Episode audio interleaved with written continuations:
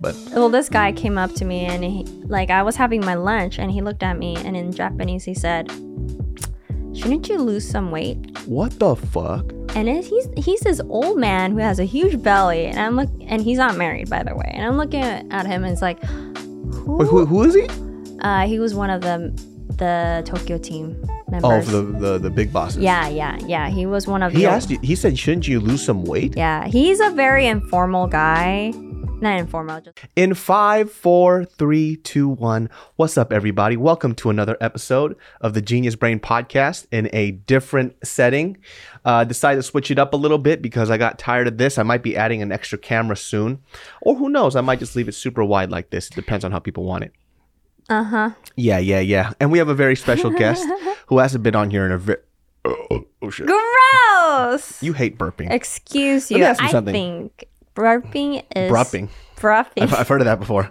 burping. He's a burp, I hate it. I hate the sound of burp. I don't know why it triggers me. Why? And I think it's just so gross. Like it's just no etiquette. And also, you, when you do it, you, you do it super loud, and you don't say "excuse me." You don't allow me to. You yell at me before I get to do it. No, I go "ew." exactly. That's exactly what you do. I would like you to know that I don't like burping when people burp out loud. I think it's disgusting. But it's, it's so such sa- a turn it's- off. but it's satisfying. Do it outside then when I'm not around. Every time I have to burp, I have to leave our house and go burp. yes. These rules are unfair. These rules are really unfair. Or just burp out loud when you're outside alone. Or not when I'm not around. I'm outside alone. What are you saying right now? When I'm not around, you could burp as loud as you can. But when you're with me, which is very minimal, just be mindful. I don't burp all the time. I didn't say you burp all the time. I know, but I'm saying I do it very few and far between. But when I need to burp, I have to do it. And when you do it, that's Okay, fine. Let's make other rules now, huh? Okay, hold on, hold on. We're already bickering. Let's not. Let's not When start you- off bickering. Okay. when you fart.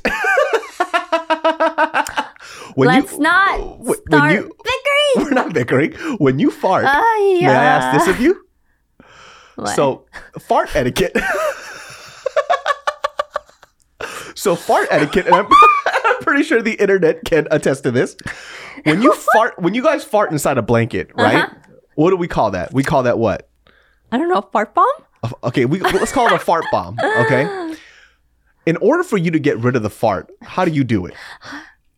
I don't know. See, what she does is she'll fart inside her blanket, and she damn well knows it doesn't smell good.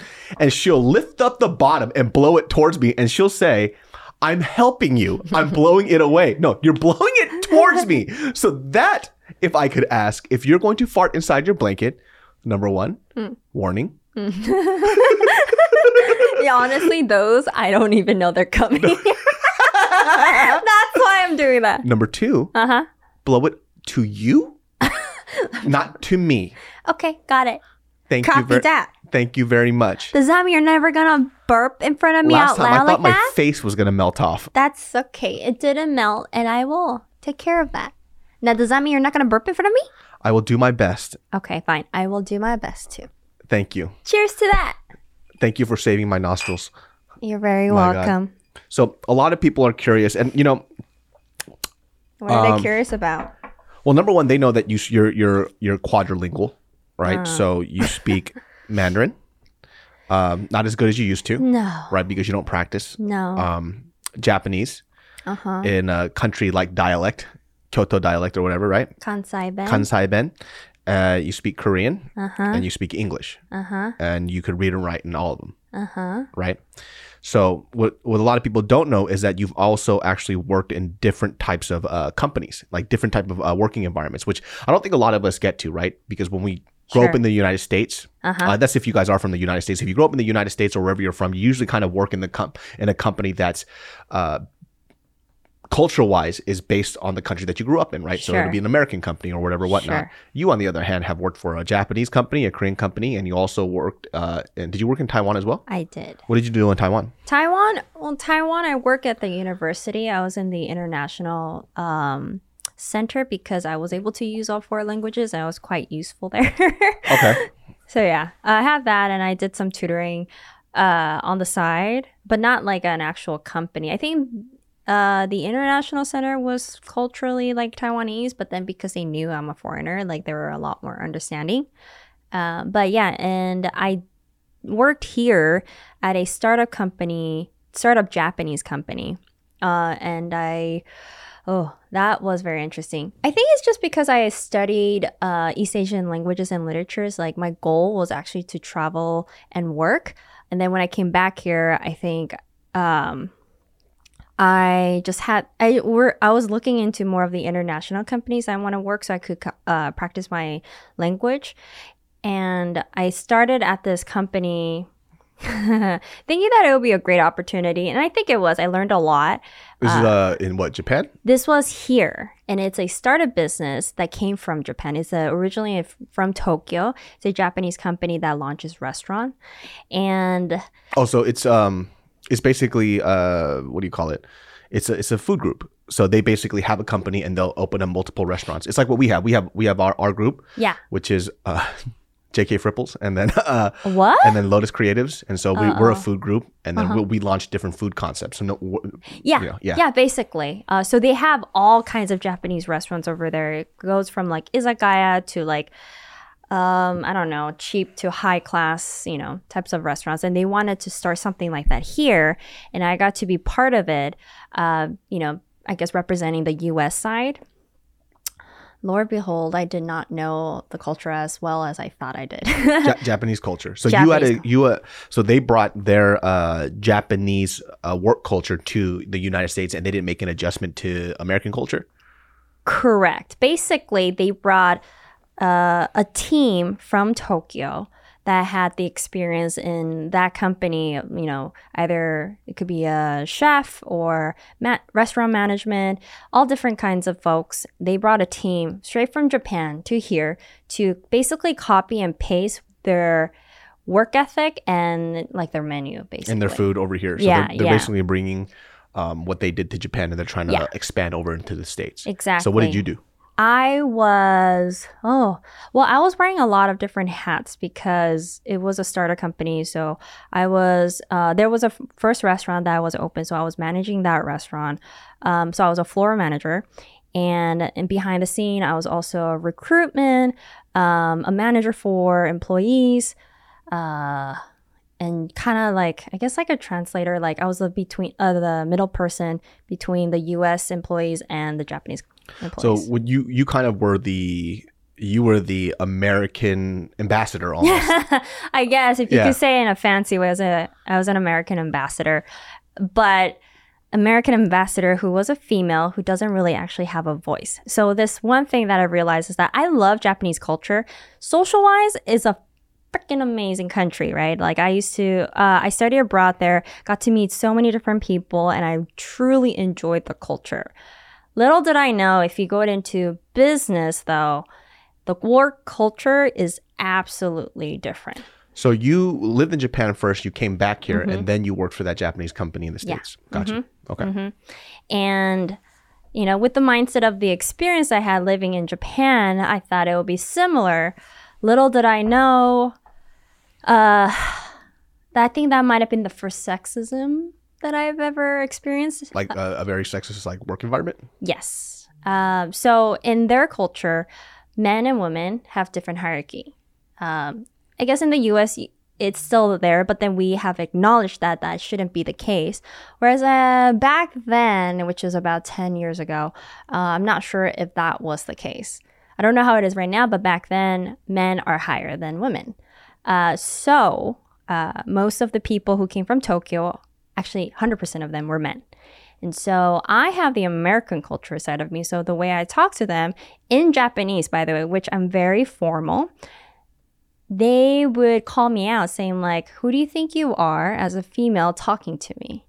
Like when do they say that? And we're just having a discussion. Oh, like a like a company discussion that you're a part of. Yes. Wait, why wouldn't they ask allow you to speak? What the hell? What, what, what's, what's that about? That's their culture. Is that Like women aren't allowed to talk? women are not allowed to discuss or have their thoughts or input on something that men, I guess, um, uh, are having dis- ha- when they're having a discussion. That piss you off? No, that didn't piss me off. I was shocked.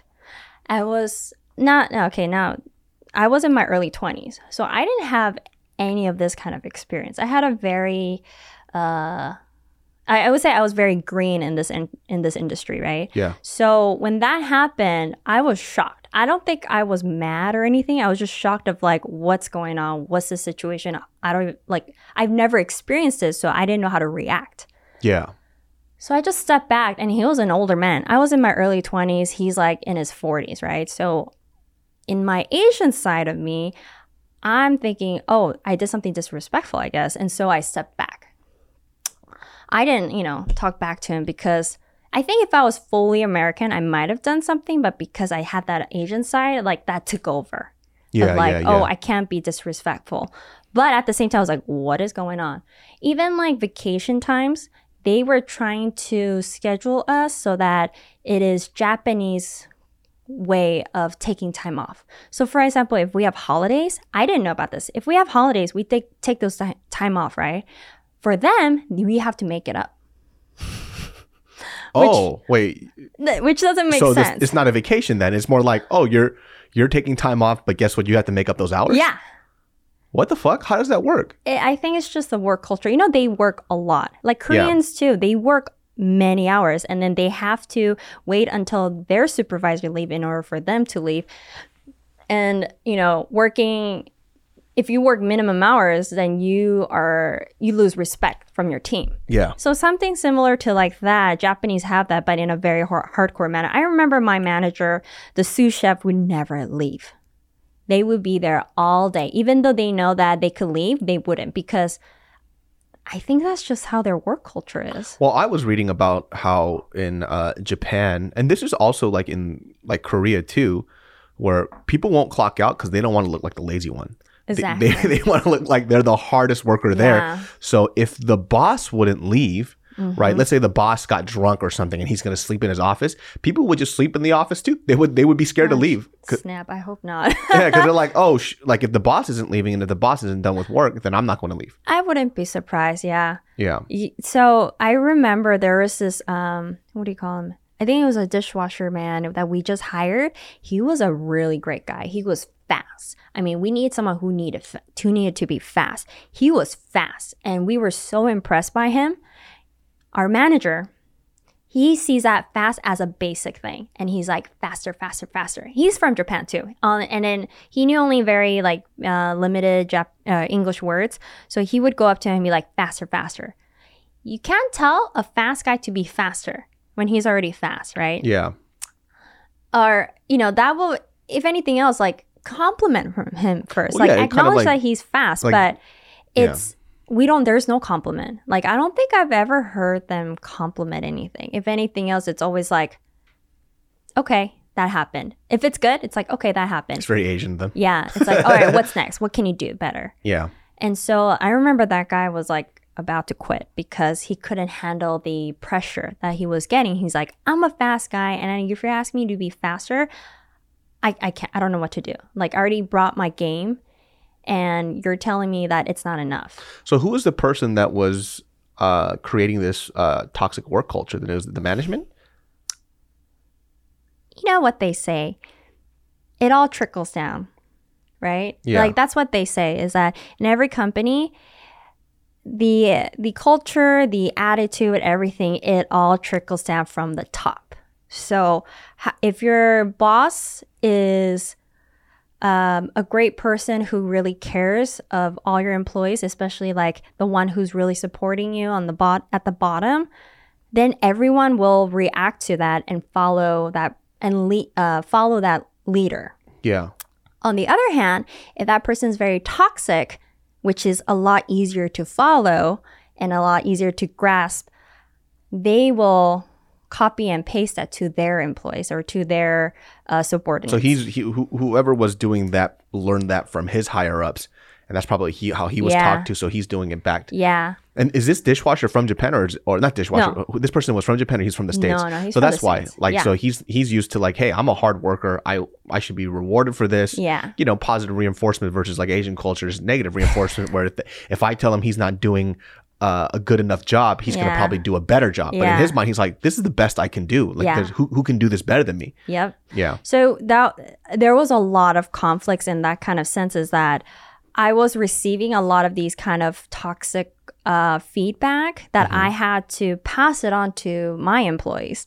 And it was really hard because I was so young that I didn't even understand what this toxic that I was consuming and I had to pass it on. And I knew that if I pass this on, they're not going to be happy. I knew the result because my employees were Americans. Yeah. So I'm like, how do I translate this Japanese culture, what they're telling me, into this American way where they would understand what's happening? And I was too young and unexperienced to know how to do that. Yeah. I, I mean, I did it. Some took it well, some didn't take it well. You know, I had an employee who cried. And I really didn't know what to do. I'm like everyone, and to be honest, I was a very young manager back then. Um, a lot of my employees were older than me. Yeah. I was I was just too young to understand what was happening. And I think, you know, and unfortunately, that led me to uh, uh, pick or choose very unhealthy, um, what do you call it? Lifestyle choices. Lifestyle choices. Yeah. So I would drink a lot, and that didn't help a lot either. Um, I, yeah, I drank. I was probably, after that experience at that company, uh, my health was probably at the worst. Because uh, my what happened is that I started gaining a lot of weight, and I found out that my kidney was swollen because my liver wasn't doing well, and it was due to uh, too much stress and alcohol. Mm. So that said, it wasn't the most pleasant uh, work experience because after that, I actually did go to Taiwan, take some break. Um, I I don't know why I did that actually because I never been to Taiwan. I didn't know anyone in Taiwan, but I just needed a break from this like toxic cycle that I didn't know how to get out of. Um, How come you just couldn't quit? I thought to myself, if I quit, then I'm failing. Mm, yeah, yeah, yeah. You know what I mean? I think a lot of people feel like that. Like Yeah. you feel like I wanted to like you're you're it. like you're better than this. That Yeah. you can that you can make this better. But Yeah. it's it's hard sometimes, especially like in a work situation where you don't have control, right? Yeah. Like for example, um, you know, like our, our our friend Ed, you know, Ed Ed went back home and he did a really good thing. Mm. And you guys know Ed from this podcast. If you guys haven't listened to his uh, episodes that he was on, this is uh, Ed Park, the one from Seattle. He'll he'll be back on here. But Ed Park, uh, he talked about on the podcast where he he left. You know, I met Ed in Los Angeles, right? Actually, I met him in Seattle, then he moved to Los Angeles, and then you know we worked together, did everything else. But when he went back to Seattle, he was in a very weird place in his life. And also his family situation was weird. And he decided to go to Seattle to help his uh, mom out, you know, because she was running uh, the, the gas station, you know, family mart thing uh, by herself. Yeah. And, and he, the, the hard part for him is that he wanted to create positive change into what his mom was doing. But mm-hmm. you know, like Asian parents, they're very stuck in their ways Yeah. they they want to run things the way that they have been doing even though if, if it's not efficient well yeah. you know the hard thing for ed was i think ed had this idea that he wanted to go back and then help his mom out and make things more efficient if his mm-hmm. mom allowed it to mm-hmm. because also too he's going for him i think going back home made, made him feel like he gave up Mm. you know that he gave up this dream that he had to come to los angeles be a video producer be a director do all this other stuff Yeah. and for him to go back home was like hey i fucking failed Yeah. and that was hard for him to deal with. And so the the one thing that he thought he could do is at least you know he's doing the right thing to help out his mom Yeah. to go back. Mhm. But you know when he wanted to implement positive change, you know, kind of make the store more up to date and and do these great things. He was even learning how to do carpentry to build stuff in the store. His mom said no.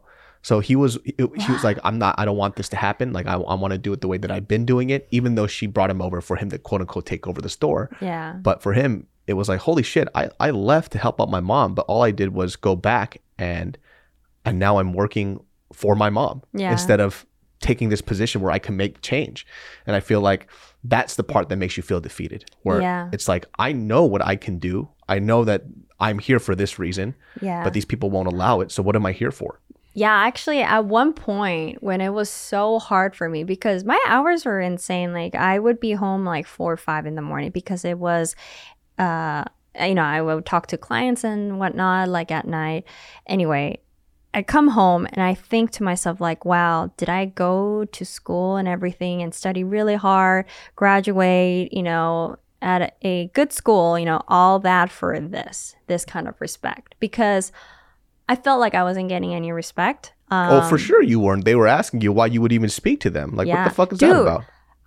there's this one guy that I was so pissed is that, you know, generally, generally, Asian women are very, not, not even Asian, like just women in general, they're very sensitive about their image, right? Especially Yeah, their body sure. image. This guy, this, I think guys too. I just they they just you know they've been Yeah. taught that they can't be. But Yeah, they, but yeah. guy- I, I from what I've seen, anyways, I think guys are just as sensitive as women. they just pretend like they aren't, you know. But well, this guy came up to me and he, like, I was having my lunch and he looked at me and in Japanese he said, Shouldn't you lose some weight? what the fuck? And it, he's he's this old man who has a huge belly, and I'm look and he's not married, by the way. And I'm looking at, at him, and it's like, who? Wait, who who is he? Uh, he was one of the the Tokyo team Oh, members. for the the the big bosses. yeah, yeah, yeah. He was one of He the. asked you. He said, "Shouldn't you lose some weight?" Yeah, he's a very informal guy. Not informal, just like. Well, very- what the fuck yeah. did he expect your reaction to be? Oh, yes, I probably should. Like, what the fuck? I don't know. Like I just laughed it off, I think, but then it stuck with me so hard. It stuck with me so hard because, and also like later on, I figure out what kind of girls that he liked, and it just, ugh, it was very, ugh, gross. Um, but that said, that's kind of the things that I would hear when I'm Jesus. at work, and I come home and I'm like, wow, is this really what the real world is? Like that's what I thought. It's like, is this, is This this is how the workplace is Yeah. for everybody. yeah, is this what I deserve? Is this all I'm gonna have? Is this my life now? And I was just so depressed. And quitting felt like, yeah, like I had nothing else really coming up. Like there was, Was no- that your last straw when that guy said that, or what was the last straw that made you quit? My last straw was that I realized that I was I was not being uh when I oh this is hard to say um not caring if I could survive or not when I'm going back home if that makes sense What do you mean? on my way back home driving i you know it's late at night. It's really late at night so i could be really tired whatever. Exhausted, yeah. i didn't care if i could make it back home. So if i got into an accident i didn't care. Oh, so it really like kind of sucked your, it your purpose really for living. yeah. There are times when i had to pull over somewhere and take a nap. And i remember like i don't know how this happened but i pulled over to a neighbor uh, near home but not exactly at home because i couldn't make it. And this young white lady was knocking on my door and she's like are you okay She- I think she thought I like. I guess I You looked like I passed out. Yeah, and the windows were closed, and uh, and, and so she got freaked out. She's like, "Are you okay?" And that freaked me. out. I was like, "Yeah, I'm okay. I just, I just needed to take a nap. I'm like, I'll go home." Yeah. Um, but that said, like I really didn't care if I could make it home or not because at home, I used to live with my parents back then. My parents, like seeing how miserable I was, they were just like, "Why don't you just quit?" And to my parents, like I understand they wanted, they're saying that because I don't look happy, right? But I felt like they were just saying, take the easier choice. Hmm. And the more they were saying that, the more I didn't want to. Did you feel like? So are you saying that you almost felt? I don't. Want, I don't want to say like suicidal, but you just kind of like I was like, what's the point of living? yeah, like what's, Yeah. like like you felt like there was it was like a cyclical thing, like there was no end to this. Like you you know if you left, you felt like you were a failure. Um, And there was no other things. and the other choice is I have to go to work and I have to deal with this. Yeah. And there's no solution to it. Yeah, and I was just thinking like is there anything else I could look forward to at this company? And you know, the boss gave me he gave me his words that I was going to do some, you know, something higher. Uh turns out he was lying to me. So like everything was just like crumbling. It's like okay, the boss didn't keep his word. I'm not liking what I'm hearing at work. You know, I love my employees, but you know, I that's They can't help you. yeah, they couldn't help you. They're looking me. to you for guidance. You know. Exactly. And so in the midst of this, I told myself like I need to quit. No joke. I get a call from a company where uh, like I went to this job fair a long time ago, and I guess they kept my resume. Got a call from this company, a Korean company, saying that hey, we're looking for someone who could be in our event department, and we think you would be a good fit. It turns out, uh, I had the interview. I really, I think I, I felt good about these supervisors that I was gonna potentially work with. And I asked them, so when do you need? And they wanted me, and they, they asked, I asked them, when do you need me by? And they said in two days. Oh wow. And so I asked myself, am I gonna quit here, not giving them two weeks? Or am I gonna lose that offer and not have any other options? Yeah. I told myself I'm I'm gonna quit. Yeah. I was hella scared Yeah. to tell them that I'm gonna have to quit in two days. Funny enough, my boss seemed to have noticed. Somehow he kind of knew that I was gonna quit Yeah. out of nowhere. He was so nice to me and giving me the most compliments that I, I probably could have had. It was when- like, did you lose weight? You didn't.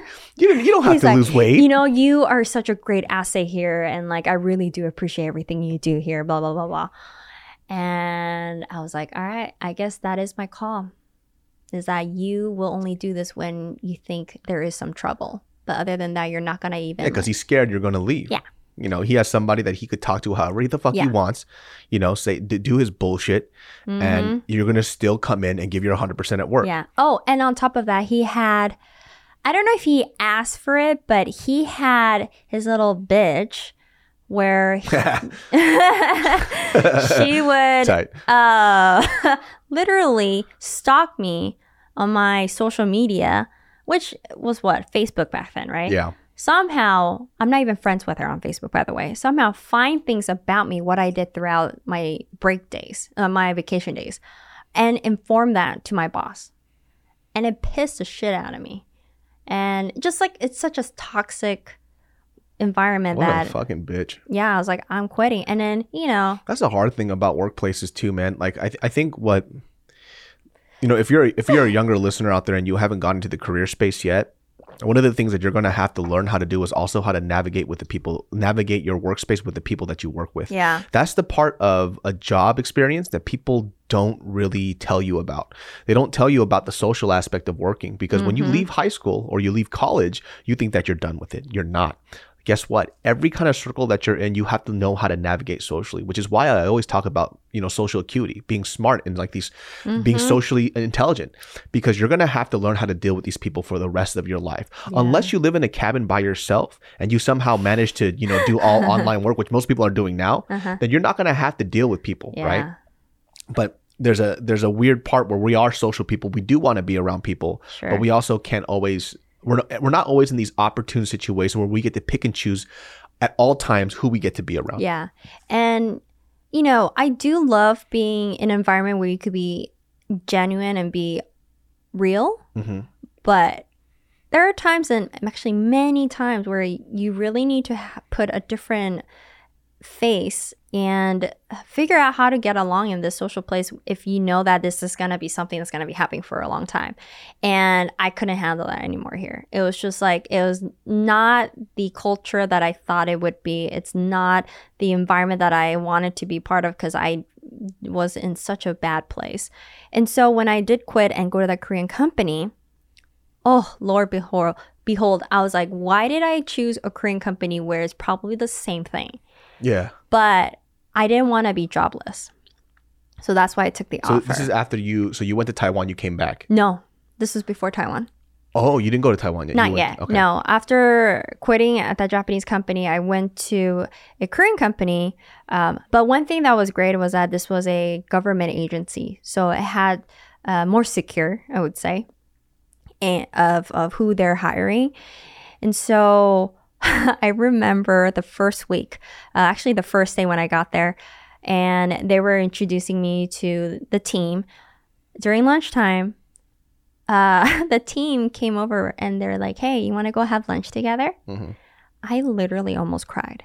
Oh, wow. That- you you want to have lunch? Lunch? Wait, you remember me? Like you care about me? No joke. I'm not even exaggerating. Those were the thoughts that were in my head. I was expecting myself to be like a bitch when I got there because I didn't want it to be. You don't want to be a pushover. Yeah. yeah. So I was giving a very like stern look. I mean, I was being polite, but a very stern, you know. Um, and then when we had to do overtime, they gave me their freaking business card so that I could have my dinner. And again, I almost teared up at that moment. That's so, they're like, what, what, what do we do? Do- were the nicest people that I probably ever met that year. yeah. like I love them so much that my supervisor, my immediate supervisor, her name is Joyce Choi. Super nice. I mean, Of and course, her name is Joyce Choi. I mean, they were so nice. They were so nice. Of course, like, you know, they had their wo- work, same, similar work culture where, like, you know, if our president or supervisor is there, like, everyone's very, like, super professional, like, always ready, like, respond politely. There is similar work ethic in that kind of sense, but nobody was giving me bad comments, making me feel bad, making me feel like I have to drink to, like, numb my emotion. yeah. And so I was really grateful that that opportunity came around and that I was able to have opportunity before I went to Taiwan. So that one was project based. So after a certain amount of months, um, the contract ended. And then I figured that after that, I just needed a little break of like getting myself together. And that's You see, that's the interesting thing about you that I found fascinating. Like, What? I'm, I would be scared to go to another country where I can't speak the language. Like that's scary to me, and and try to live Hmm. there and function. That frightens me, just because number one, I, I have you know you know I have anxiety issues. Could Mm-hmm. you imagine me not knowing a language and trying to navigate? I would stay in my apartment until I starved to death. I think you would be so frustrated. You'd be like, "Grr." yeah, I'll get angry and I'll just stay in my apartment and just wait till I wither away. I, Like I wouldn't even go outside. I'm like, I can't do this. no, I think you will hire someone. You will find someone who could Yeah. speak and then hire them and pay that person. Yeah. I am someone, you know, I'm like someone who likes to experience it, like hands-on experience, you know. And I must, I was a social butterfly back then, so I like to meet people, and I think I had a very friendly environment, uh, energy that people like. I didn't have, pro- I hadn't, I didn't have any issue making friends. Yeah. Also, I think that was another thing. Is like I just needed to go somewhere where people don't know me because I wanted to be alone. Mm. I think I just couldn't handle like, you know, when you're living with your family, like you get all these like opinions and feedback and it's like you can't have like your own space. So I told myself I just need to be alone and solidify myself and like hear what my brain is telling me rather than what other people are telling me. Yeah. And I think I just needed that moment to like find me time. And I initially I wanted to go to China, but um, you know, a lot of my friends and everyone advised me to go to Taiwan, if especially if I'm gonna go by myself. And I think I made a really good choice. As Taiwan was no joke. I think Taiwan is like a healing country because they believe in karma so hard that they're willing to help people at any time.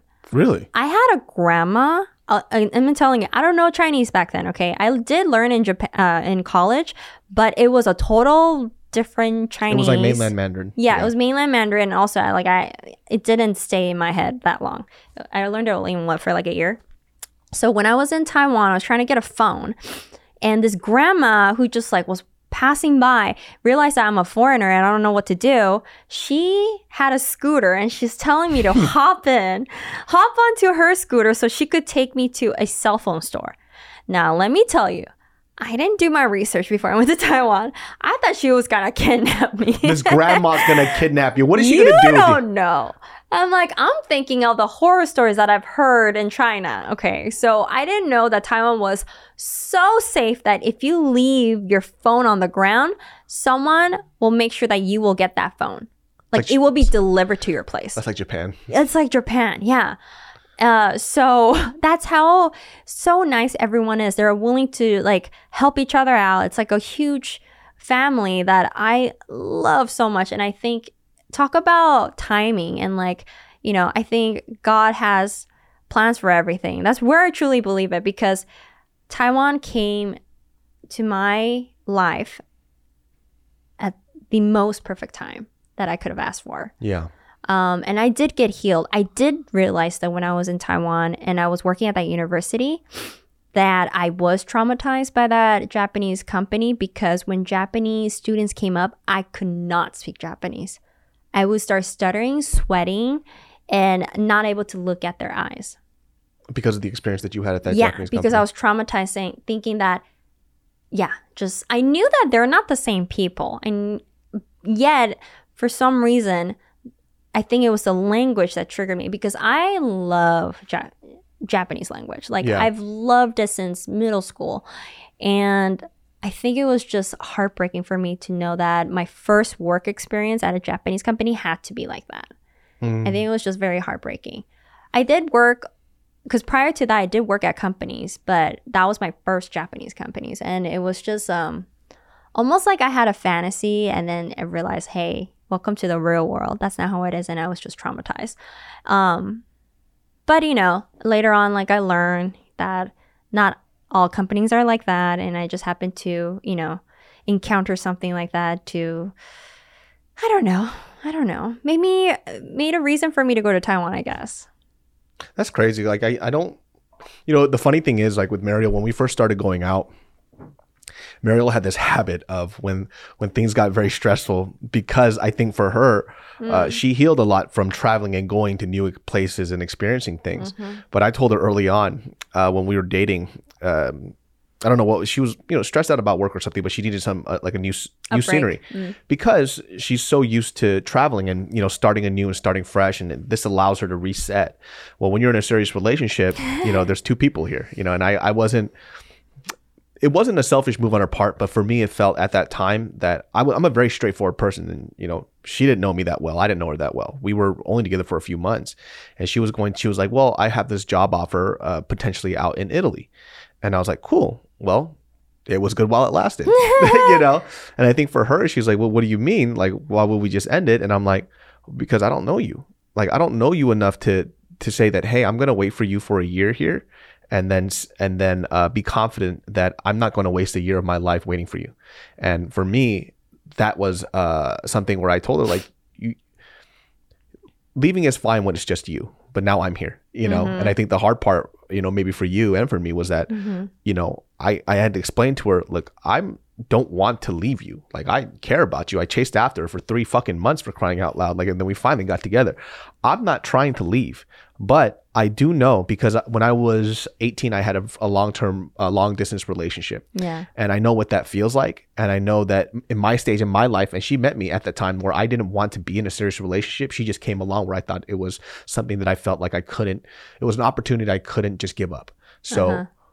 I knew that if she left, that she and I would still break up either way Uh-huh. because I didn't know her. I didn't trust her enough. Because, and you, there's no, absolutely no way I would. I didn't know you at the time. Yeah, I that was definitely my outlet is that I would hop to a different country for a bit. I because I've I think I've always told myself that I wanted to travel and work. Um but yeah, once once you know, I was I also tell myself that I plan a lot of things but plans never work out. The, the funny thing is too, like I, I at the time, like I don't think she understood why I was saying what I was saying. no.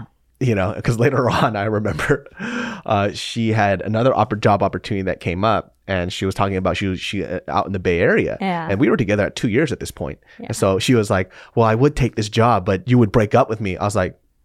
Who said that? And she goes, "You said that when we first went out." I was like, "Yeah, because we were together for like two months." I'm like, "It's been two years now. Like, I know who you are. You know who I am. Yeah. If you need to work to better yourself or get a better job, make more money, and you're, you know, uh, a flight away from me, be my guest. Like, I'm confident in us, you know. And then you're like, "Well, what do you mean? You said I couldn't go." You in." changed your mind now. It's like I didn't change my mind. I'm I'm confident in our relationship. You know, I, I'm confident that if you left for a year, I still love you. I still want to be it's be more with than a year? Two years, whatever. That's fine. Five. Five is a little long, especially at our age now. Five years is way too long. Two years, I'd be okay with it. I know. I, that's another thing. It's like, oh, I never, never thought this time would come where I have to think about my age and traveling.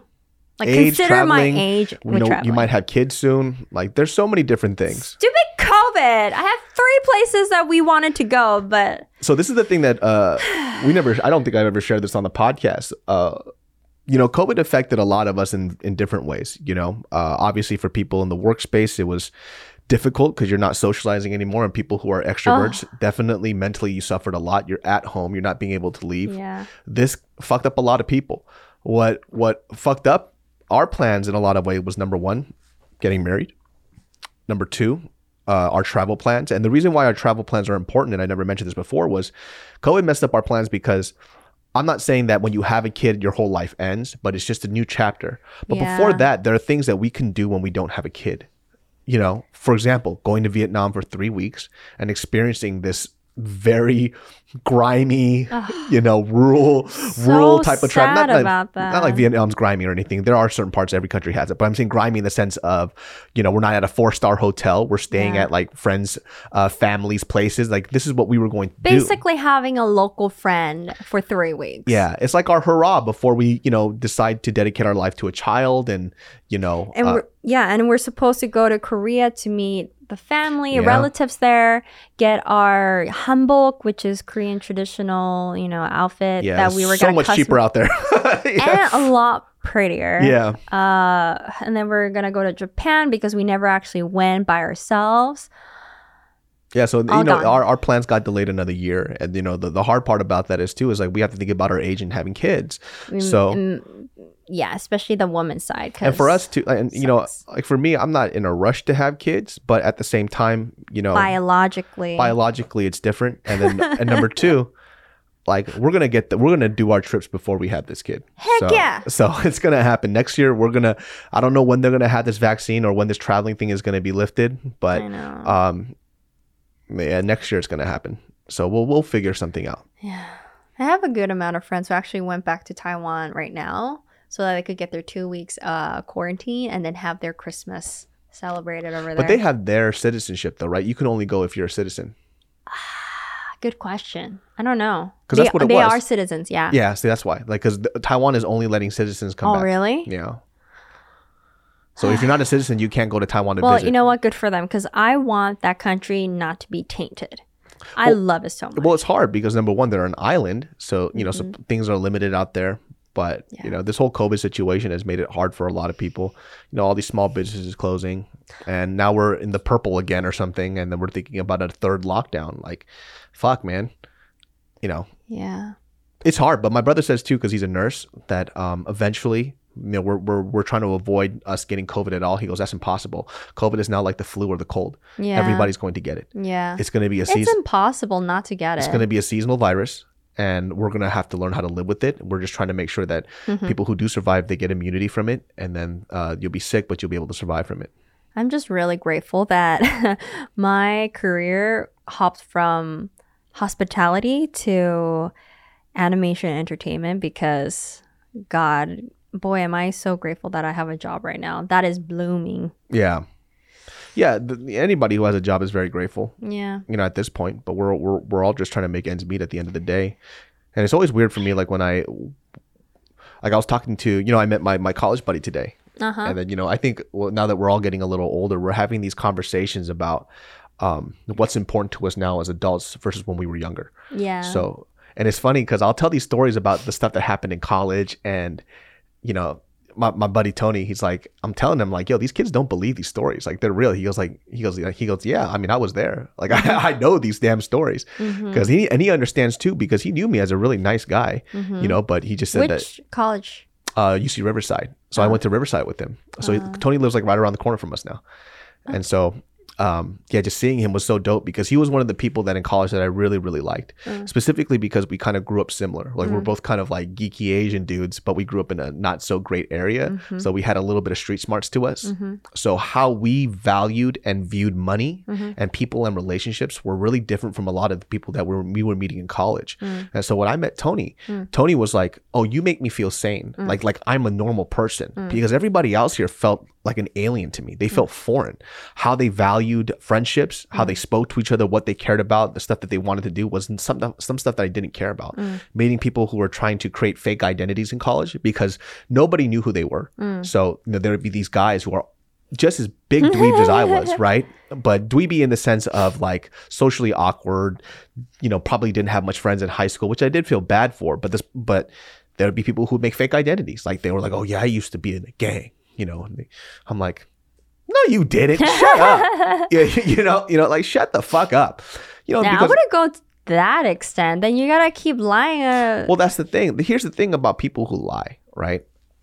Something my dad told me. He goes, when you lie about something that you tell other people, you have to keep up that story for the rest of your life. Yeah. And most people can't do it. Yeah. They can't.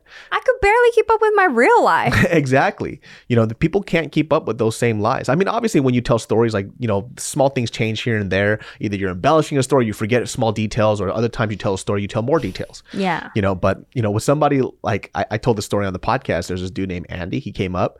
I still remember what he was wearing the day that I met him gold chain. Um, he had like, you know, like was, the gold chain isn't really thuggish, but he had like a gold, you know, chain. Sure.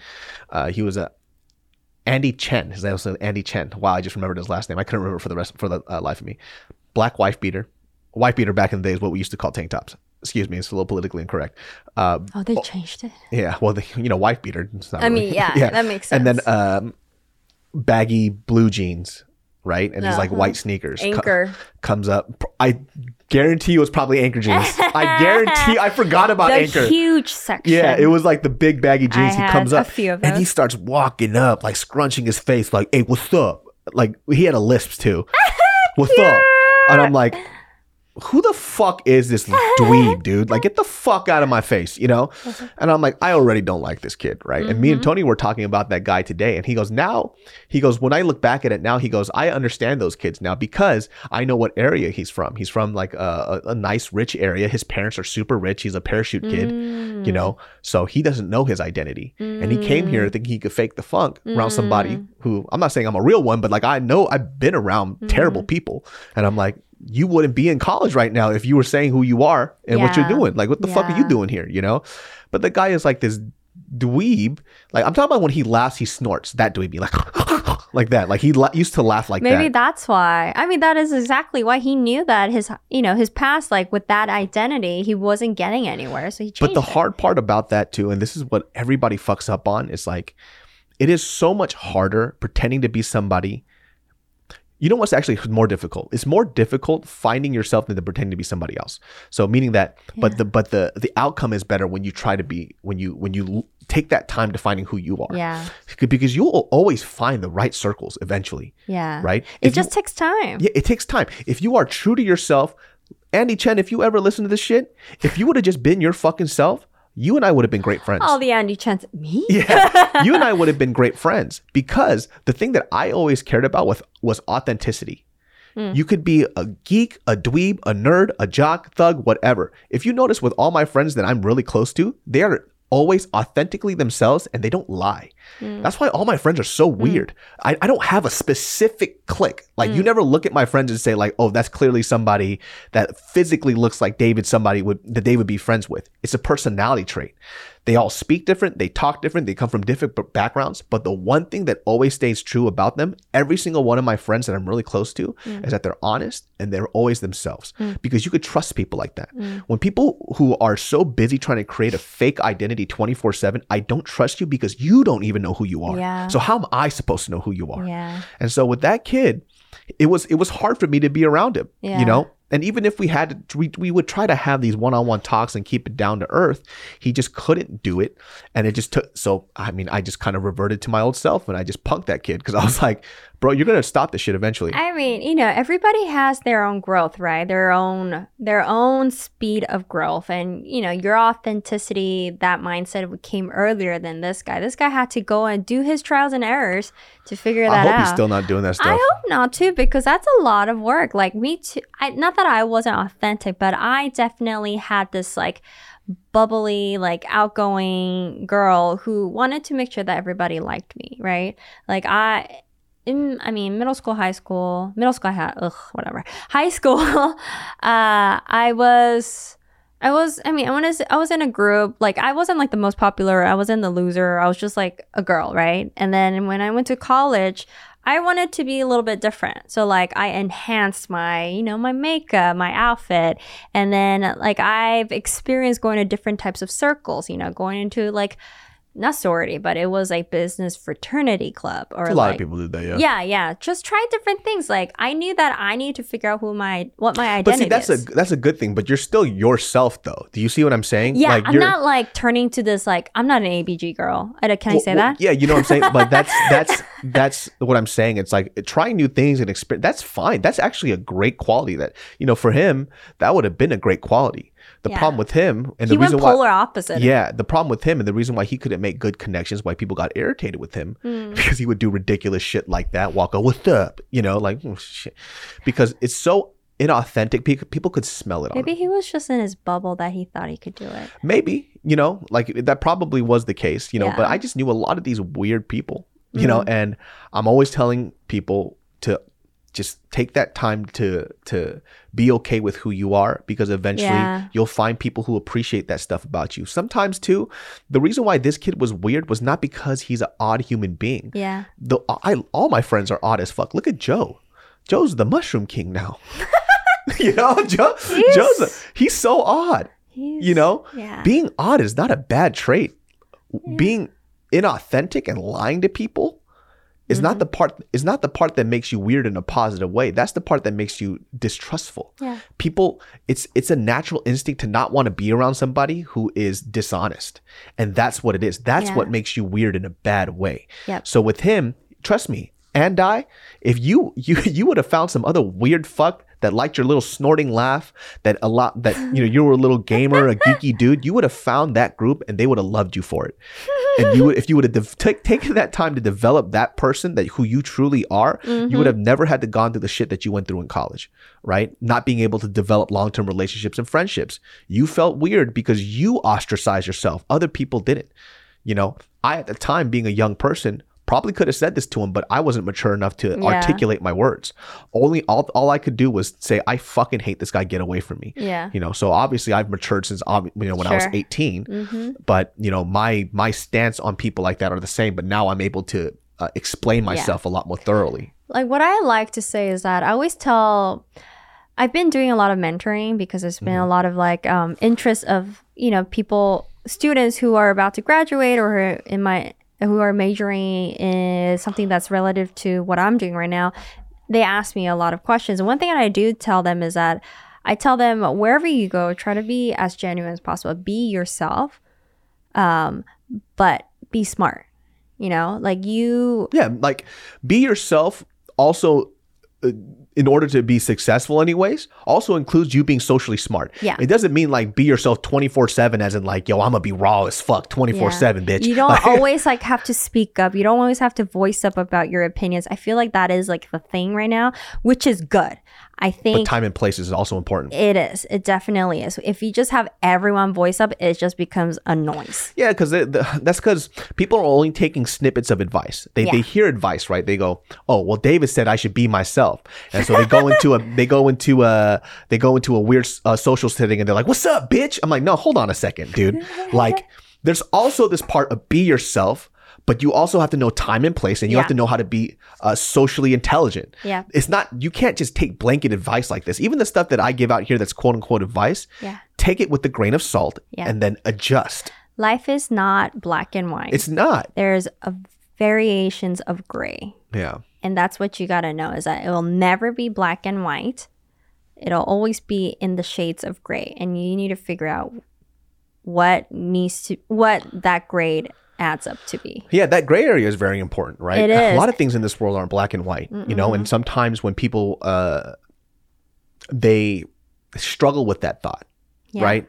So that gray area is hard for them to kind of exist in Mm-hmm. because there's nobody telling them what these definites are. Yeah. And that that uncertainty scares a lot of people. That's what I'm saying. Like if you just invest your time to know who you are and you're happy with that, the gray area becomes a lot easier to deal with because your Mm-hmm. compass is yourself. I know who I am. I know how I'm going to navigate this situation. Yeah. When I go into like meetings, for example, Mm-hmm. right? I'm still myself, but there's going to be a little different David depending on who I'm talking Oh, to. Doesn't make me fake. It makes me socially smart and know how to navigate these social situations. Here's a question then. How did you find out who you are? I think that's a lot of that's a question that a lot of people would ask. a lot of crying, a lot of fighting, and a lot of uh, sadness. like, um, I think that the the biggest difference um, that I'm finding out now, and you know, a lot of people ask me that stuff. Like, even like my adult friends, um, it was hard for me when I was in high school and junior high because I always stuck out like a sore thumb. I never was, I could, I was never this textbook definition of what a fat geeky Asian kid with glasses was. You know what I mean? What do you mean? Like How were you? I was loud. obnoxious. Like I used to make jokes all the time. I was getting get fist fights all the time. And then um I you know, I spoke the way that I spoke.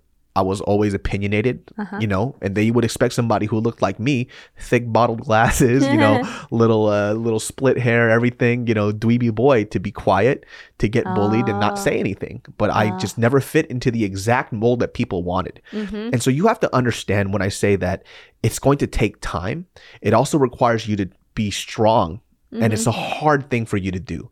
It's hard for you to be ostracized in junior high. It's hard for you to stick out like a sore thumb in high school, mm-hmm. you know? But eventually, when you're a strong human being and you are true to yourself, people can't help but bend their will to you mm-hmm. because you're concrete. They don't know who the fuck they are. Yeah. They want them, they want you to be so much like them that it irritates their spirit. it bothers them. It fucking bothers them. Why does this guy, why is this guy not like us? Yeah. And it, bo- even if you're not doing anything bad, Yeah. it just bothers them so much. and right for me, it's like, well, I can't change who I am for you. Yeah. And I'm not saying I wasn't like that when I was in high school, but I was definitely ahead of the curve. I always stuck out a little bit, Hmm. you know? And um Did you want to be that person? Did you have like a goal? I want to be this kind of person, and like, or no, I was was just it? living. I was just trying to live my damn life. I wanted people to leave me the fuck alone. Like Uh-huh. let me just be me, you know? But you know, when you're in high school, it's hard because you want to be socially accepted by other people. You want to dress a certain way. You want to talk a certain way because other people like it. And I did that same thing. The difference was is that it didn't bother other people when they would change themselves to fit into another group. It bothered me. It bothered me mm. every fucking day. There was a moment my senior year of high school where I said, I don't care anymore. Fuck it. I remember this moment. Uh-huh. It was when I decided to join. It was my, no, I'm sorry. It was the last semester of my junior year. I uh-huh. joined choir. Ah. Yeah. I said, fuck this shit, you know, because I knew that I had certain, certain friends, not my high school friends, but friends I hung out with outside of high school, that at the time the popular word was fag. They would have called, they would have called me a fag for singing R&B music, you know? Oh, they would have made fun of me, you know what I mean? And so I, you know, they called you a little sensitive little pussy or whatever, whatnot. And I'm not sure that's how they actually felt, but they would verbalize these things Sure. you know and you know how guys were back in the day back in the day this stuff wasn't cool but i remember i I was like you know what?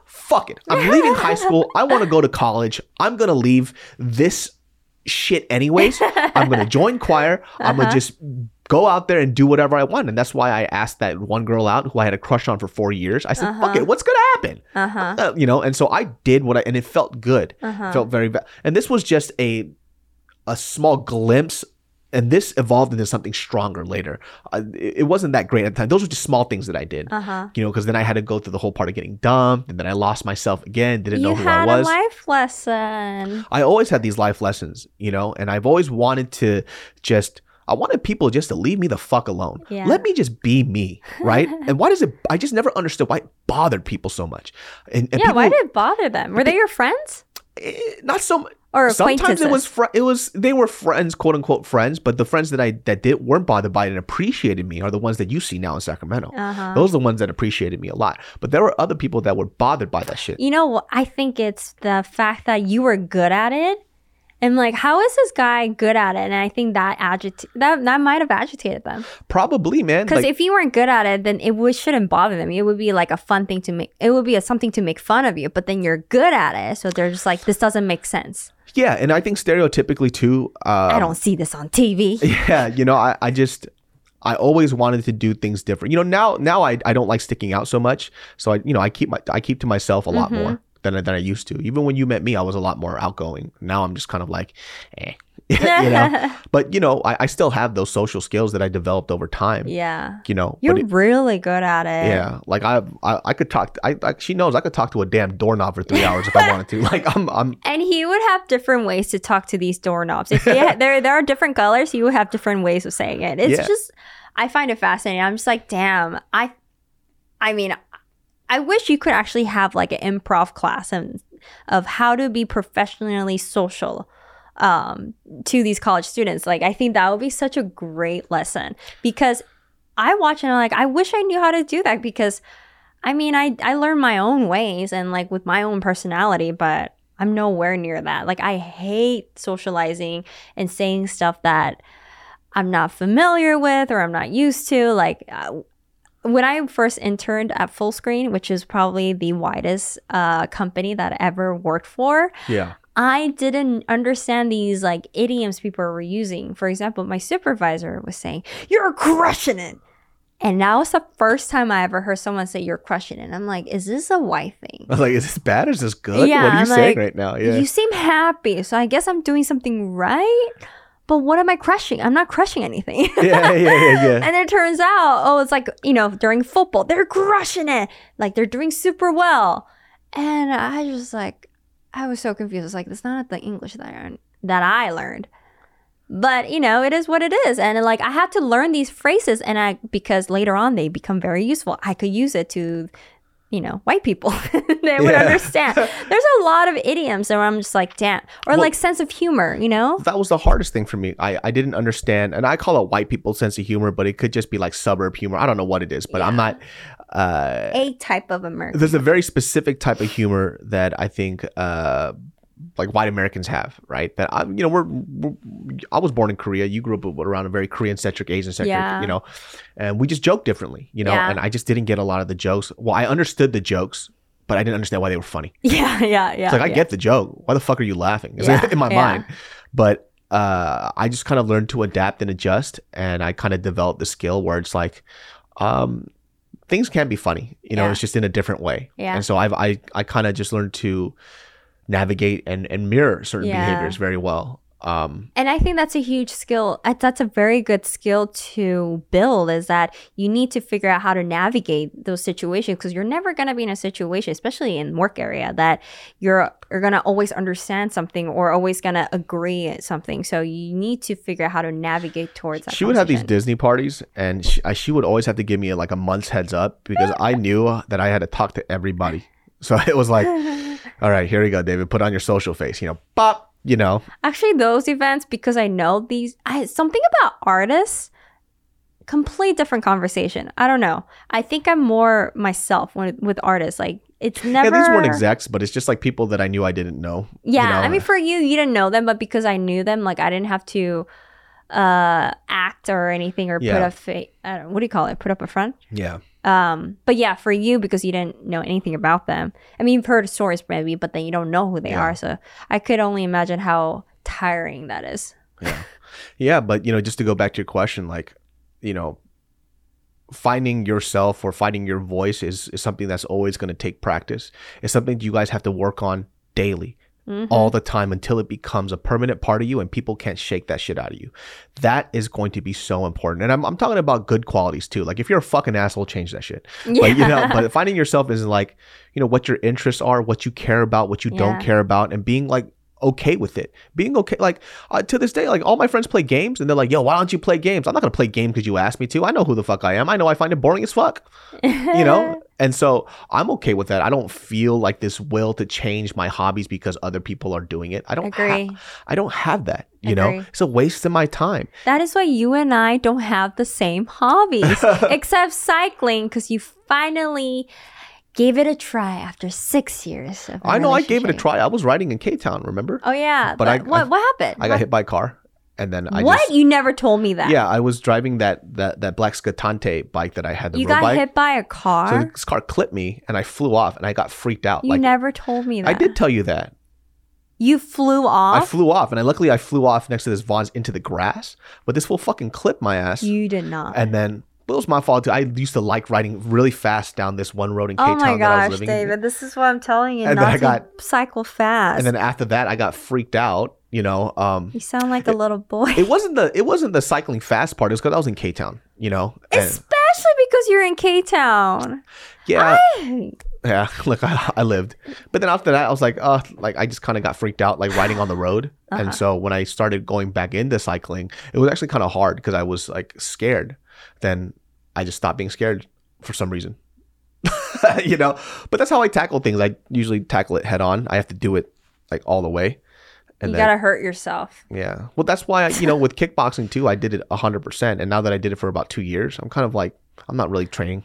See, I want you to like like cycling for the rest of your life because that is the one sport where you don't have to. Well, I do like cycling. And the reason why I'm going to do it for the rest of I got that e bike. So now I can and exercise or not exercise. you don't lose it Yeah. or someone steals it Yeah, with your lock. stolen. But Anyway. Anyways, guys, this wraps up this episode of the Genius Brain podcast. I hope you guys enjoy this episode because we got a little deep into it.